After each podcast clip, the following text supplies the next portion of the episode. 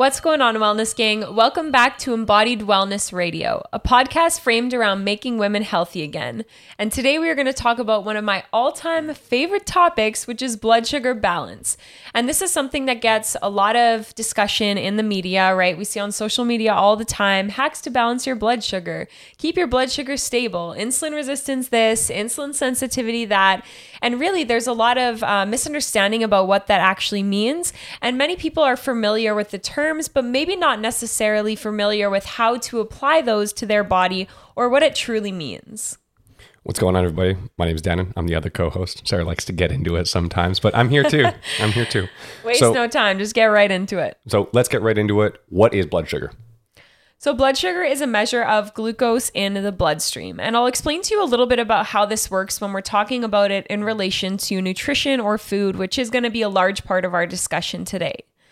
So when we eat a meal, whether that's carbs, protein, fats, or ideally a blend of all of those, our body starts to digest that and it moves some of that energy into the bloodstream. So we would have the glucose in our bloodstream, aka our blood sugar, would increase in response to having that meal for the most part, again, depending on the balance, which we'll get a little bit into. And so what your body does when we have higher than our normal or our baseline amounts of sugar in the bloodstream is secrete a hormone called insulin. And insulin's job is to shuttle some of that sugar or that glucose out of the bloodstream into cells to be available to use to energy or to be stored for later. So insulin is a storage hormone. All right, so we talked a little bit about blood sugar balance and how it works with insulin, but let's talk about why it's even important, like why the heck are we recording this episode, and how it might feel for you to be out of balance and in balance with your blood sugar. So blood sugar dysregulations uh, chronically over time can have profound effects on our health or lack thereof. So one of the big ones, of course, that we hear about all the time are metabolic issues such as diabetes, so type two diabetes, insulin resistance, and prediabetes. So these are blood sugar dysregulations that can then lead to a lot of symptoms such as weight gain, chronic fatigue. Um, you can start to get some dark discoloration on your skin. This can also be a huge driver of some gynecological issues such as um, P C O S. We can also see it impact our hormones. It can affect our periods. It can lead to thyroid issues, hypothyroidism later on. It puts you at a really big risk for things like dementia later in life. Dementia is actually being called type three diabetes. Mm-hmm. And so it's there's true. a there's a huge impact that it has not only just on our blood sugar and our body composition, but on all of the systems of our body. And I always like to talk about hormone balance as a pyramid, right? So right at the bottom of the most important ones, we have our cortisol or stress response, our adrenal health, as well as blood sugar and insulin. So that would be the most foundational. When those two are off, all of our other hormone levels are also going to be off. Right above that, we have the thyroid. And then at the top of the pyramid, we have some of our sex hormones. Now, mind you, there are way more hormones in the body, but these are really the ones that we focus on when we're looking at uh, functional interpretations or supporting people back to balance. So that just goes to show how important blood sugar is, not only for, again, like the way that you feel day to day and your energy levels, but also for your hormone status as a whole, because as we know and have heard, if you've ever listened to Sarah talk, nothing in the body happens in isolation. And so this blood sugar is really at the heart of that and plays such a crucial role. So that's a little bit more on the physiological side of things, but even from a A listener perspective, right? You might feel when your blood sugar is off. So some pretty big ones, um, people might feel like if they have something that is too high in carbohydrates, their blood sugar will spike. So we'll see a big increase.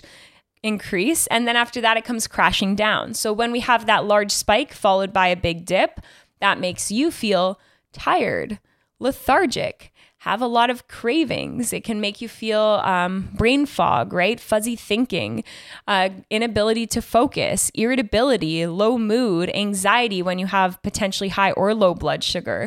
And so we're seeing all of these issues which people experience all the time. I know you're listening to that like, oh my God, that's me. Oh my God, yes. I struggle with focus. I feel tired. And it's because it's so, so common to see these um, blood sugar imbalances. So again, when we have balanced blood sugar, let's look at that side of things. We feel calm for the most part. We feel more stable. We can go for longer amounts of time without eating, right? So we can maintain, um, we can keep a longer space in between our meals because our blood sugar is stable enough to continue to support us between the, that meal timing. We are able to think more clearly. We have more sustained energy. Our mood feels more stable. And so we're really looking at like mood, energy, focus, cravings, and hunger levels when we're talking about blood sugar balance. Of course, there are some other ones, but those are the main markers we're looking for. So again, on a day-to-day basis, um, you can feel blood sugar irregularities show up in the ways that I just described. And when we're looking at this long-term and the systemic effects that it can have, we're also seeing issues with brain and cognitive health, our hormone status, our body composition, our, our heart health even, and our risk for a lot of chronic diseases. So again, when we have a rise in blood sugar, your body will secrete insulin, which helps to move some of that out of the bloodstream and into the cells. Now, when we're talking about, you know, things like insulin resistance or issues with blood sugar balance, um, in cases like type one diabetes, the person might not be able to produce insulin. And so therefore, they would be taking insulin to help that process. So those with type one diabetes will typically have really elevated levels of blood sugar, which is why they need that insulin to be able to help keep their blood sugar stable. stable and to manage it. Type two diabetes or insulin resistance, their body still can produce insulin. However, there is a dysregulation which leads to chronically elevated blood sugar. And so this is why it might be important to use things like metformin is a medication that can really help with that, or there's some more natural forms or the tips that we're talking about today, which can be really, really beneficial. And both in myself and in our practice at Embodied Wellness Co., we've helped many clients be able to reverse prediabetes and type two diabetes using some of the things that we're going to discuss today. So again, talking about balanced blood sugar means we have a good amount of sugar in our bloodstream, not too high and not too low. And insulin is a really important hormone in helping to regulate the sugar in our bloodstream. So let's start off with tip number one. So tip number one, I alluded to a little bit, which is to have balanced meals. Now, many people, when they first start working with us, we always have our clients write down what they're eating and send over a food log for four days. What we often see is that clients are severely undereating things such as protein is a really big one. In some cases, due to a lot of um, diet culture or maybe the time that the uh, the client grew up, there's also a big There's also many people who are under-eating fats as well. And so what we typically see is higher carb meals or just meals that are pretty much air and vegetables. And both of these cannot be that great for our blood sugar. So when we're looking at the digestibility of macronutrients, and when we talk about macronutrients, we're referring to um, things that make up food. And the big ones are protein, carbohydrates, and fats, which many of us might have heard of. So carbs are the quickest to digest. So if I was going to eat a piece of fruit, my body can break that down and I'm going to get an immediate surge of glucose in my bloodstream. And so carbs are the quickest to digest. So if I eat a meal that's really high in carbs, specifically those uh, simple, easy to digest carbohydrates, that's going to have a lot bigger impact on my blood sugar than if I was going to eat something such as protein or fats. So this is why we always want to look at meal balance. So when I'm talking about a balance meal, which we've mentioned before on podcasts, we're really referring to a meal including protein, carbohydrates, fats, and some sort of fiber. And these macronutrients beautifully work together to help maintain blood sugar stability and to help your body to uh, to digest that food and for it to move into the bloodstream at a rate that's not going to have a huge impact on your blood sugar. So the importance of protein at meals for blood sugar stability is that it takes a lot more energy for our body to break down protein than it does to break down carbohydrates. Now, fats are pretty much like putting a little blanket on your carbohydrates, right? So imagine like uh, we're giving them a little bit of clothes so that they can stay more stable, and we're essentially wrapping them up. And so again, we'll just increase the amount of time that it takes for your body to be able to break down that meal. Fiber is really important because it does help to, again, buffer the impact or it has on your blood sugar due to the fact it's going to slow down things like gastric emptying, so how long it takes for food to leave the stomach, and it's also going to slow down how quickly your body is able to break down the, that food source and use it for immediate energy. So again, we want to always be looking at amounts of carbs, fats, protein, and fiber at meals, and meals that are higher in carbohydrates might have a bigger impact on your blood sugar, therefore leading to blood sugar spikes, which will eventually lead to blood sugar crashes. And so having that beautiful blend of macronutrients does allow our blood sugar to stay more stable and optimizes how quick we are digesting our food. So one quick actionable tip for people is, because like you might have, have all this good information and you're like, okay, that makes sense. So I should have fats, proteins, and carbs. But the issue is, is that you might not know the actual values of how much of those things. So like if we were to look at our plate, for example, and to split it into three. So if, if we just hypothetically are getting thirty-three point three percent of each one of those things on our plate, you know, split into three, um, but you don't know how much is actually valued of each, right? Cause you don't want to have a balance of a way off balance of like, for example, eighty grams of carbs, five grams of protein, and maybe three grams of fat. That's still out of balance. And you're going to likely have a blood sugar spike effect out of that if it's like a, a high glycemic carbohydrate, like bread or sometimes even pasta, right? Um, so one thing that you can actually do for this is I do recommend a, a food scale is important. And when you start to even eat your meals over the next couple of days, uh, there, there's apps that you can use. Um, Fat Secret. What's another good app? I really like Chronometer. Um, it's a great app to track your food, which will also give you a breakdown of your nutrients. So micronutrients, vitamins, minerals, as well as the balance between uh, certain minerals like omega three to omega six ratios. Really, really in depth. A really beautiful app that gives you lots of information on what you're taking in, not only on a macronutrient level, but also on a micronutrient level. And that is not sponsored. But we are not going to overwhelm you right now. MyFitnessPal is basically the other app that we've used in the past, but Chronometer seems to have like totally gone over top. But you can do a little bit of research on your own on what you're eating to kind of see what your balance is like, right? Um, the trickiest thing in the world is like we were saying in the beginning, like diet culture, for example, has has a lot of an, an issue around misinformation, but there's misinformation in general. I know I, I met somebody a while back who basically claimed that they were eating a cup of broccoli and saying that was enough high protein for the day. We see that a lot in the plant-based community, right? They're so, thinking that sprinkling hemp hearts on their oats or putting a tablespoon of a peanut butter is a good source of protein, babe. Yeah, you want like a minimum thirty grams protein. That's that's really going to be helpful. And like depend, obviously depending on your body weight and how much you need in a day, but per meal, in, in order to support uh, muscle protein synthesis within the body, you're looking for a minimum thirty grams of protein. Most people have no idea what thirty grams of protein looks like. Therefore, you need to probably start measuring your food. A food scale costs twenty bucks at Walmart. I do recommend that for your long-term health because you start you need to start to understand and see what you're eating and kind of what it looks like on your plate so that you can guess maybe when you're out. Yeah, and I think that it's also important to note that, you know, when I say balanced meals, that's unique to the individual. So a balanced meal for me looks different than a balanced meal for Denon, looks different than a balanced meal for my mom, looks different than a balanced meal for Ronda Rousey, right? So it's really important to to start to understand these things for your body. And starting with, you know, thirty grams of protein is a really great marker, as Denon mentioned. That's usually like four to six ounces of muscle meat. Um, that's about, I think, five eggs off the top of my head. So it is quite a significant amount of protein. And you can look online as well, even Googling like thirty grams of protein worth of steak, and they'll let you know, right? So if you're not ready or wanting to go into an app, there's lots of great resources out there. And starting to take note of how you feel. And we've talked about this on podcasts before, right? So if I eat a meal, do I feel satiated for three to four to five hours after that? If I eat this meal, do I feel tired like one to two hours after that? If I'm eating a meal in this balance, do I feel really energized after eating it for a good amount of time? And so we're looking for these markers on how we feel when we're trying out different blends or um, different balances of macronutrients at meals. And then when you start to gather this information on your own about your body, that's how we really individualize nutrition.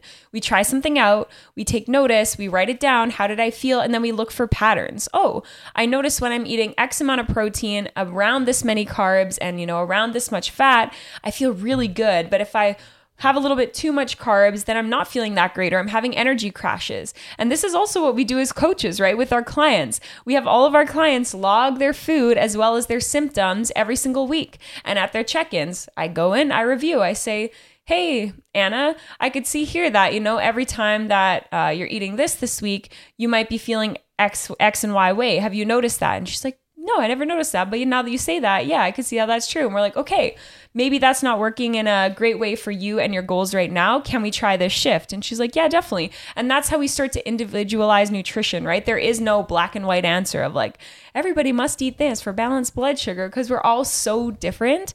And learning to uh, understand in your body how how things feel and how it feels to have stable blood sugar is really what's going to allow you to move forward in a way that's right for you. However, it does require measurability. If you just try to do all of these things and remember them, it's probably not going to work very well. That's where the apps work very well. Using a notebook, for example, like a daily log of what I ate and then notes a couple hours later after the meals. Like if you notice something, like for example, if the energy crashes, you're going to notice that. Okay, I need to write that in my book. And then you can track it back and actually see that. So for the dozens of people that message us all the time who are not like, you know, applying for coaching or anything like that, and they're just like, I feel like I've tried everything. Guarantee every single one of those people have never actually made a log of what they've eaten and started with these fundamental basics before they've actually tried to take anything further. A lot of you can help to fix a lot of your own issues before taking it a step further just by doing some of these simple things, simple, easy, but you have to do the work. Yeah. And I think um, it's really empowering from, you know, a client standpoint, or if you're listening to this, it's really empowering to start to learn how to how to take note of what works and doesn't work in your own body. I all the time on consultation calls have clients say like, oh, you know, I randomly get stomach pains, or I randomly this, randomly that. And I always reply back is, there's nothing random. There's just patterns we haven't found or looked for. And, you know, many clients will admit like, yeah, you know, it probably is something, or they'll even say it before I mention it. Yeah, so, you know, I'm pretty bloated sometimes. Some days I'm not. Could be due to something I'm eating, but I just haven't really looked into it, right? So this is a really great way to start to inquire about what feels good for our body, and again, to move forward in a way that's individual for us and not feel like we always need to outsource our own like programming or our own knowledge or our innate knowledge of our body to people that we see online. And our job as coaches is not always just to tell clients exactly what to do. It's to help teach and empower clients of how to learn these things for their own body and make them autonomous in their journey and understanding how to care for their body as an individual. And not just that, but my body and the notes that I take for it right now is going to be different than five years from now. It's also going to be different than fifteen years from now. Our bodies change over time. I'm going to react to things differently than I did even ten years ago, right? So that's why creating these habits now and knowing how to do that, building that skill set that you can have in your tool belt to pull out whenever you need, when you start to feel off, it's important to start to practice these things now. Mm-hmm. So let's take it back to um, tip number one for blood sugar balance is to eat balanced meals. I'm going to give you a very generalized visual just for you to begin to start to um, apply this. So if we're thinking about what's on our plate, the standard that could be good for a lot of people is starting with about half of your plate full of some type of vegetable, Um, and then about a palm's worth worth of carbohydrates. So that could be something like two thirds cups of quinoa, maybe depending on your body, a little bit more than that, some sort of rice. Could also be a serving of fruit. So like cup of pineapple, an apple, that also counts as a carbohydrate source. I like to go a little bit bigger than my palm's worth of protein. Again, this is something that's really good to start to measure out, usually around four to six ounces, and then about a thumb's worth of fat. So that could be having a protein source that also has some fat, like steak, for example, or salmon, plus a tablespoon of olive oil to cook in, something along the lines of half of an avocado. So just to give you a little bit more of an actionable takeaway to start to understand this balance in your body. So tip number two kind of ties into tip number one. They go hand in hand, and that's not eating naked carbs. Please explain. All right. So all my clients know that I love to say no naked carbs, put some clothes on your carbs. And really, it's just a cute way to say that we always want uh, our carbs to be paired with another macronutrient. So again, going back to macronutrients, we have protein, we have carbohydrates, and we have fat. So if we are only having, I talked a little bit about this already, if we're only having a carb source, our body is going to really quickly be able to break that down and use it for energy. And in some cases, this can be really beneficial, right? If somebody is having low blood sugar, or if I need some quick energy before a workout, we might want to utilize this knowledge to um, to best serve us, right? So that's why you'll often see, you know, athletes having a banana before they work out, or a piece of fruit, or some, you know, coconut water before they're training to get that immediate energy, because it is going to impact our blood sugar or the availability of that energy really, really quickly. So in some cases that could be ideal, but for the average person who's like, I need a little bit of a snack, probably not great, because what happens when we don't pair our carbohydrates with a protein or a fat is our body breaks it down. It has that energy available in the bloodstream, and that can then lead to a crash later on. And when we have energy crashes, as we talked about at the beginning of the podcast, this can lead to cravings, this can lead to brain fog, energy dips, inability to focus. And so it's probably not ideal for, you know, the average person who just wants a snack to tide them over or needs a little something in the afternoon while they're working. We don't want to be riding on that blood sugar roller coaster. So pairing your carbohydrate with a protein, a fat, or both with snacks can be a really great way to support blood sugar stability, to have more sustained energy, and for your um, body to feel better and having that snack long term. So let's talk about some examples. You know, many people like having a quote unquote healthy snack of fruit. Fruit is great. Fruit is very mineral dense. I love fruit. I have like at least a few servings every single day. And we ideally want to be pairing that with some sort of like a nut or some cheese to help keep that stability. So a couple examples could be Greek yogurt and berries, maybe some cottage cheese with pineapple is a really good one. I love having an apple with some cheese. You could do some berries with some nuts or seeds. So just always thinking about putting some clothes on your carbs and not eating carbohydrates on their own to allow that stability for your blood sugar. And this is a pretty simple one to, to put into context, right? So we always just want to be thinking of maybe pairing a couple things while we're having snacks and just noticing how much better you probably feel after that and how much longer you have that sustained energy for when you're pairing your carbohydrates. So again, we want meal balance. So protein, carbs, fats, and some fiber at meals. Really important to start to learn how to individualize that balance for you. And then snacking guideline is no naked carbs. So putting some clothes on your carbs and always pairing them with protein. protein, a fat, or both. So like I said, those two kind of, you know, are come, come hand in hand. They're quite tied together. And a pretty good idea if you're, in tip number one, if your meal is unbalanced, and as well as tip number two, if you're eating a ton of naked carbs at one time, is everybody knows the feeling of a carb coma. If you're getting a carb coma, that's probably worth writing down into your notes. A, that's either due to the fact that your your meal is likely very unbalanced, or B, you know when you've had like an entire box of Oreos. You don't you, you don't even need to take note of that. You know that was probably not a good idea. So you don't need to take a note of that. You just need to take an awareness of your responsibility when it comes to nighttime snacking, because I know I can be bad for that too. Those Siete chippies creep up on me in the late nights and start staring at me with their hungry eyes. But let's move on to tip number three. So before we get into that, I just want to make a quick note of um, something else that's really big to look at, which is starting your day with something that is stabilizing for your blood sugar. So this is going to be like two point two point five, this tip. Yeah, tip two point five. Yeah, tip two point five. And I talked a little bit about this when we talked about um, when we talked about cortisol and the impact that that can have on your blood sugar in the morning. But if we're starting our day with a blood sugar spike, or we're starting our day, you know, maybe with a coffee, which can lead to low blood sugar later on, and the first thing that we do that day is have dysregulated blood sugar, that is setting us up for blood sugar dysregulations for the rest of the day. So common breakfasts I see all of the time on client onboarding forums: toast with some jam, or toast with a little bit of peanut butter, or toast with some butter. Oatmeal sprinkled with hemp hearts and chia seeds and berries and peanut butter, thinking like, wow, this this is really going to balance my blood sugar, but we have with maple syrup on top too.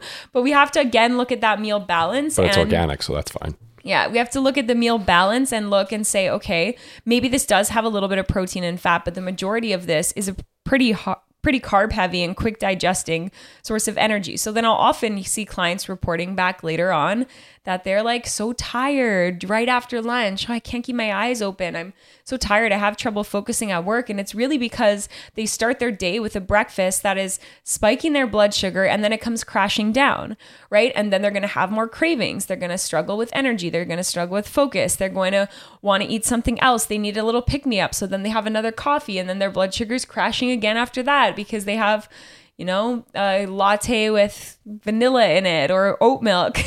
They have the dang oat milk latte. Yeah, oat milk's pretty bad for people. Yeah, oat milk, oat milk is also very high glycemic. And so it's really about uh, looking at what you start your day with as well, which sets the tone for the rest of the day. There was a study done few years ago now, must have been about ten years ago, that showed how having a savory, lower carbohydrate breakfast allows for greater blood sugar regulation through the rest of the day. And you guys know that I was wearing a blood sugar monitor for a few months, and I really saw that to be true. When I started my day with, you know, a really high protein, high fat, and high fiber focused breakfast, or protein forward breakfast, my blood sugar for the rest of the day was a lot more stable. And so meal balance is really important, and I especially just want to point out the importance of having a blood sugar supporting breakfast and the impact that can have on the rest of your day, and also point out how I realize a barrier of entry to doing that is time for a lot of people. You know, we work with a lot of busy moms where, or they have jobs and they got to take their kids to school. So they're just grabbing whatever is quick and convenient in the morning, and so starting to learn about some of the more convenient options that set you up for better success with blood sugar stability can also be helpful. Couple really actionable items, hard-boiled eggs and a piece of fruit. You can just grab that and go. Um, protein smoothie in the morning, as long as it has, you know, some protein, some sort of fat, a little bit of berries. Like, all of these can be really great, quick options that aren't going to Uh, force you to spend more time making breakfast in the morning, but can really help regulate your energy and give you more stamina and energy and focus to go about all your busy mom or busy woman, busy man activities throughout the day. Absolutely. Or my favorite, because I got the time, is I make a nice cheesy vegetable omelet. So, so good. One of my favorite breakfast things that gives me energy later in the day. So, uh, oh yeah, another thing, by the way, just because your cereal is organic does not mean it's healthy. I've seen this over and over and over again over the years, and it might have thirty grams of sugar, but just because they slap a big fat organic label on it does not mean it's healthy. But that's going to move us into the final two tips. These two tips, I would say, are probably the most overlooked things. When we think of blood sugar, we always think about only what we put in our mouth, but there's other things and other factors that are influencing our blood sugar throughout the day. So tip number three is getting yoked, bro. Actually, not really. Even two to three pounds of muscle can make a humongous difference on your body and daily movement. Yeah, so we talk a lot about nutrition and the importance of that in blood sugar balance, because it is very, very important. And, you know, unfortunately, there is this paradigm where a lot of people think if they have blood sugar issues, P C O S, insulin resistance, they need to cut out carbohydrates, which is not true. And we'll save that for a different podcast. But we also want to work on the other side of that, which is improving our body's ability to utilize that sugar, right? So we don't always want to be in symptom management where I'm, I'm always, you know, like, having to feel like I can't eat any carbohydrates or else my blood sugar is hooped for the rest of the day. We want to be able to eat in a balanced way and also be able to optimize the way that our body utilizes the carbohydrates or the or the food that we are taking in. So nutrition is part of the puzzle. And then, yeah, muscle, movement, stress, and some other things we're about to get into also play a really big role. Yeah, so you don't need to go keto. Like, that's not what we're saying here. No, but, definitely but not. Adjusting, definitely not. like even... I, I wouldn't, don't even call it cyclical keto, just timing of your nutrients a little bit better. Mm-hmm. So if we go back to what we mentioned at the beginning of the podcast, which is a little bit about how insulin works, right? So if we have um, high levels of sugar in the bloodstream and your body secretes insulin and says, hey, we're going to move some of that into cells, that would be like the front door for sugar in your bloodstream. But we also have a way to use some of the sugar in your bloodstream through what we would consider a back door, which is movement. So if you eat a meal that maybe is higher in carbohydrates, or maybe you just want to optimize your blood sugar balance after meals, or maybe you're struggling with something like insulin resistance or type two diabetes, pre-diabetes, including some daily movement is very crucial, and especially after meals. So a really great way to optimize blood sugar balance is to go on a short walk after eating. So let's say you have dinner, maybe your dinner's a little bit heavier. Going on a, you know, ten, fifteen, twenty minute walk can be a great way to support blood sugar stability. It's also really great to just get up and move around a little bit after you eat so that we're able to, again, utilize some of that sugar immediately for energy. So the idea behind this is we're taking some of the sugar in the bloodstream and we're using it for immediate energy. So it, that part of it might not necessarily need to be shuttled into the cells because we're using it to fuel that movement. And that doesn't mean it has to be an intense workout. Like, I use the example of walking because walking is probably the best, and it can also help a lot with digestion after meals. By far the most underrated form of activity for anyone ever. Yes. And then on top of that, so we have walking after meals can be helpful, and strength or resistance training to put on lean muscle mass is a severely, severely overlooked part of blood sugar stability. So muscle is actually a primary source of glucose disposal, meaning that your muscles got to eat, sister, brother. So our muscles are going to be able to um, increase our insulin sensitivity and help with that blood sugar regulation. So the more lean muscle we have, typically, the better our blood sugar regulation is, and the uh, better our body is able to deal with those carbohydrates. So including resistance training in your weekly uh, workout routine can be a really great way to optimize blood sugar balance and really focusing on and prioritizing putting on that lean muscle mass. And this doesn't mean you have to get huge or be a bodybuilder. Even, you know, three resistance training sessions a week just to help uh, build that lean muscle mass and to help with the insulin sensitivity and glucose disposal can be huge. Also, you have no idea how hard it is to get huge. So don't think for two seconds that lifting weights two or three times a week, you're all of a sudden going to look like some massive female bodybuilder from the nineties. You have no idea how hard it is to get big. Yeah. So again, we have um, exercise, which can be used as a backdoor for some of the sugar in your bloodstream, as well as having that lean muscle mass, which is a primary source, uh, primary site of glucose disposal, which can really help to maintain blood sugar levels just across the board. Cool. And this moves us into the final thing. And wow, I think you've heard about this one every single podcast we've ever done. And that's because, well, the foundations that we speak about on kind of many different types of illnesses, diseases, and all those things, many times, not all the time, but many times stem back to the fact that we as humans have fundamental needs that have to be covered every single day. And this one, monitoring your stress and your rest, is a critical one. All right, so this one is, again, very overlooked. I will also admit that I was, pun intended, sleeping on this one too.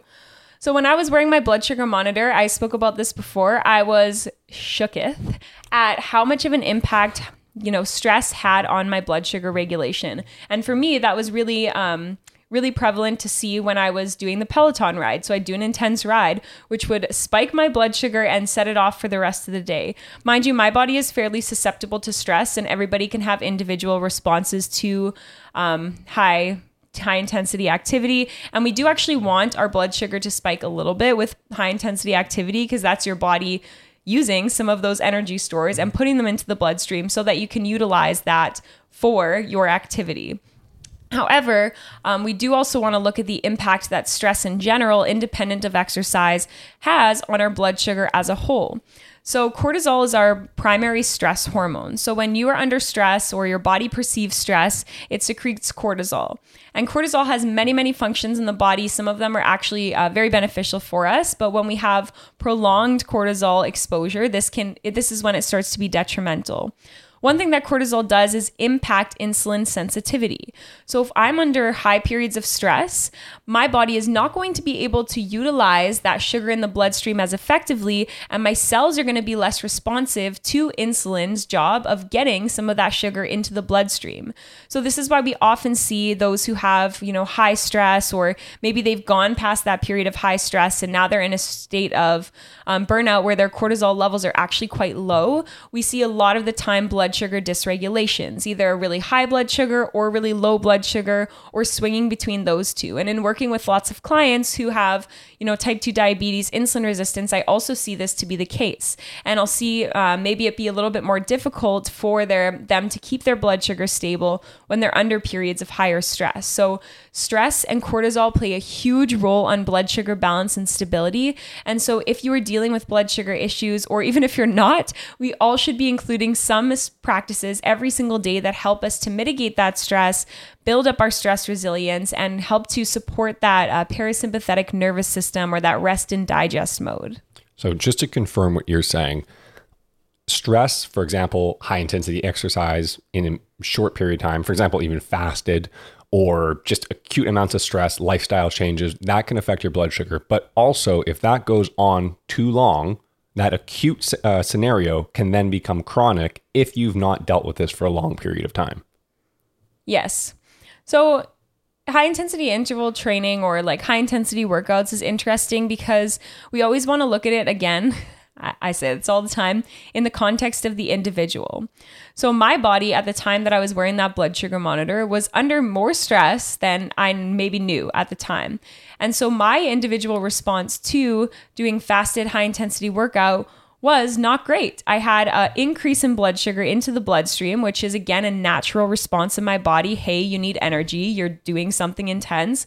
But it also set me off for the rest of the day. And in talking to some of our, our friends, they also tested this out on themselves and their blood sugar was fine. You know, it went up a little bit and then by the time it was over, it went back down. Which is normal. Like a blood sugar spike is not necessarily bad in that situation. Your body is utilizing the glucose in your body for what it thinks is an emergency situation, which you is essentially then we can create an adaptation from that. That's not a bad thing in that scenario. So the mm-hmm. context is important. However, the spillover from all of the other areas, for example, in Sarah's situation here of her life of lack of rest, maybe too many workouts in a day, all of those things combined can then create the chronic issues. Yes. Yeah, so again, we always want to look at it in the context. And, and when you are under periods of higher stress, those things like adding more stress to your body, high intensity workouts, you know, fasting for long periods of time, they are likely going to tip you over the edge and you might not necessarily realize it. Like I didn't in my case until they always say you can lie to yourself, but you can't lie to the lab. So, so it is important to really look at the context and always be evaluating, you know, I might not feel like I'm under stress, but what are all the areas in my life that I'm adding stress to my body, right?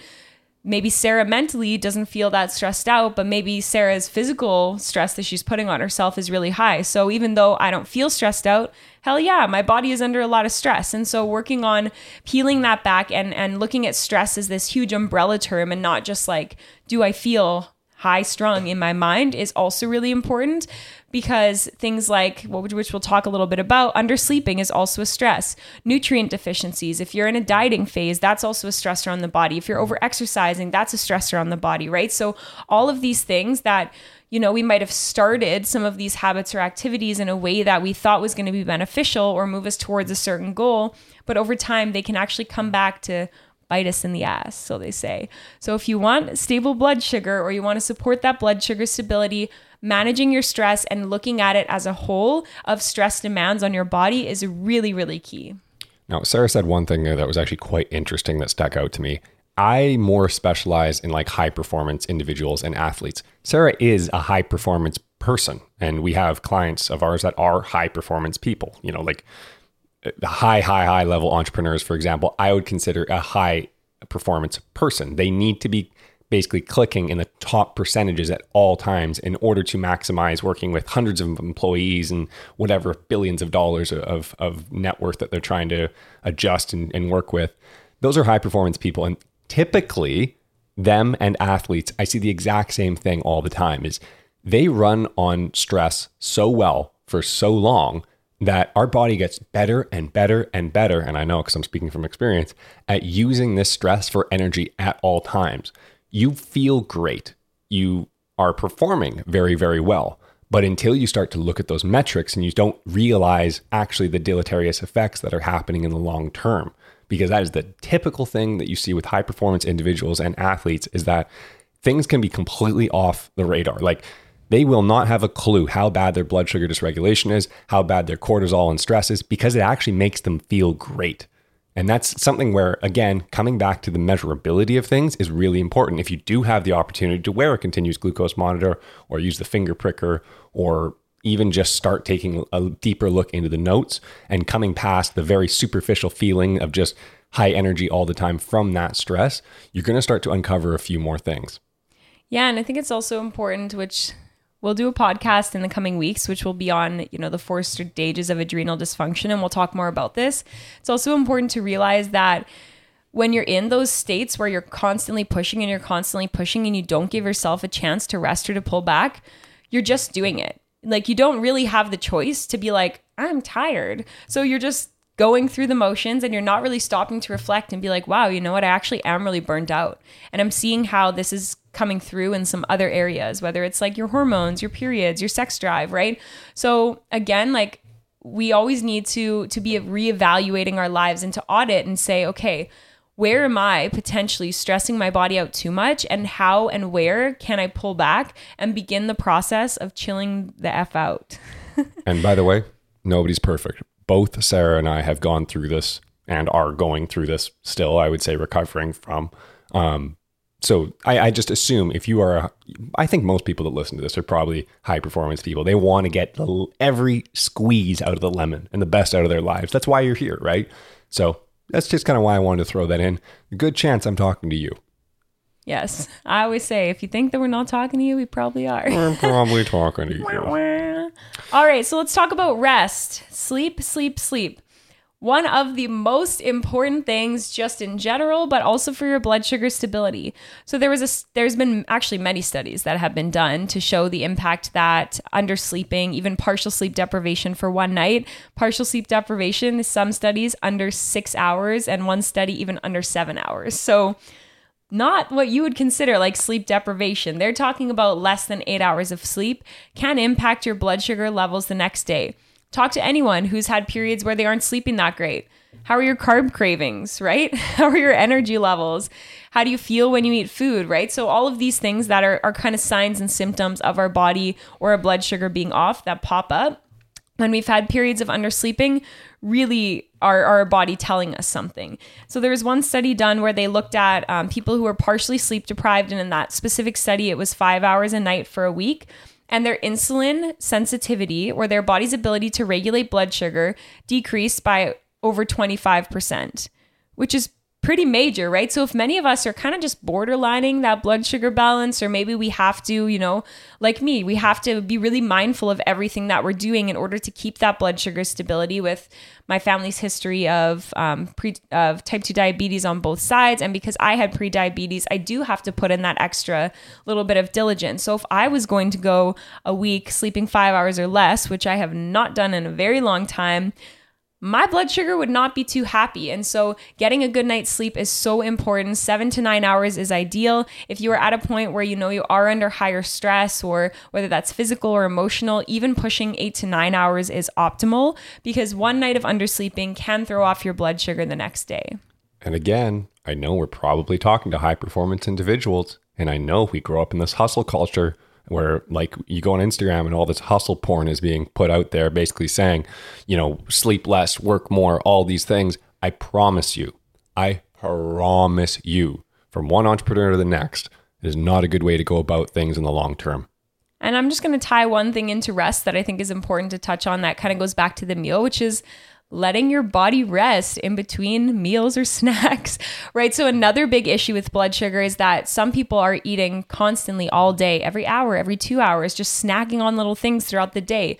And these are tiny spikes to your blood sugar that is asking your body to secrete insulin, shuttle blood sugar away, or your body just simply cannot handle that much food or that uh, consistent schedule of eating. And so that's also going to cause blood sugar issues if we aren't allowing our body enough time to utilize the energy we have in the bloodstream, or to rest in between meals. That's not only going to impact your energy levels, your blood sugar levels, but it's really going to have an impact on your digestion as well. So trying to space, if you can, like three to five hours in between meals and snacks is really ideal.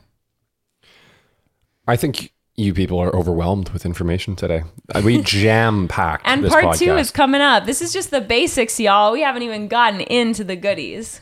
So what's the next podcast going to be? So the next podcast is going to be more advanced stat- strategies for blood sugar balance. I'm going to talk you through how I reversed my pre-diabetes and how I've helped uh, many clients at Embodied Wellness to reverse their type two diabetes and insulin resistance as well.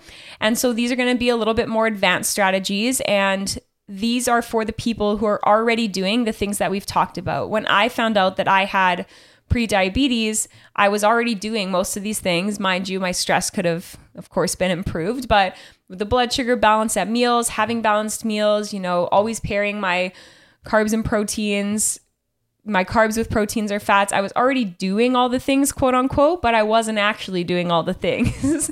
So these are going to be more advanced strategies that can help you to fine tune if maybe you have been focusing a lot on the nutrition piece, getting in your daily walks, strength training, and you're still having blood sugar issues. Episode number two will really be um, a little bit of a step further to help you troubleshoot that and to potentially help you have that last little push towards getting your blood sugar balanced and potentially reversing your type two diabetes, prediabetes, or insulin insulin resistance. That's for everybody who says, but I've tried everything. And you're like, is he calling me out? I mean, like, honestly, hey, we all do that in some area of our life. But yeah, I'm calling you out. Yeah. And, you know, I think it's also important to recognize that you can be doing lots of incredible things for your body, right? I was eating balanced meals, eating whole foods, strength training, going out on daily walks, and our body can still have some stuff going on, right? So I know it's a lot of people get frustrated by that. They're like, oh, you know, but I'm eating so healthy and I still have X, Y, and Z issue. And it's like, okay, you have X, Y, and Z issue. Let's work on that. But wait, there's more. Right? Yeah, like beautiful. And potentially if you weren't doing all the incredible things you are for your body, we might be seeing different issues that could be more severe. So it's great. You already mm. have a solid foundation. That's beautiful. We're not going to have to necessarily put in that foundation and then work on the problem. You have a great foundation. So we can just fine tune and get your body back to balance, right? So if you've been experiencing issues and you feel like you're living a rel- relatively healthy life, good for you. Good job. You're doing amazing. And just take that as a benefit that you have a solid foundation. You can kind of skip that step and then move on to fine tuning. So always be focusing on a solution focused mindset rather than falling into that place of victim mentality, which I have seen really be a huge roadblock for a lot of people on their healing journey. If you did love today's episode, I would love it. Love it. Love it. Love you. If you could, like and subscribe. Uh, ideally, if you're on iTunes or Spotify, dropping a subscription and giving us a five-star rating is huge. That's how we get to reach more people. That, and the biggest one of all, is word of mouth. Love it if you could share it with some people. If there was information in this episode today that you loved, and I know there was, we said lots of cool things, um, please share it with somebody who you think is going to find this information or past podcasts useful for your life. Thank you so much. We'll see you next week. See you next time, Wellness Gang. Thanks so much for tuning in.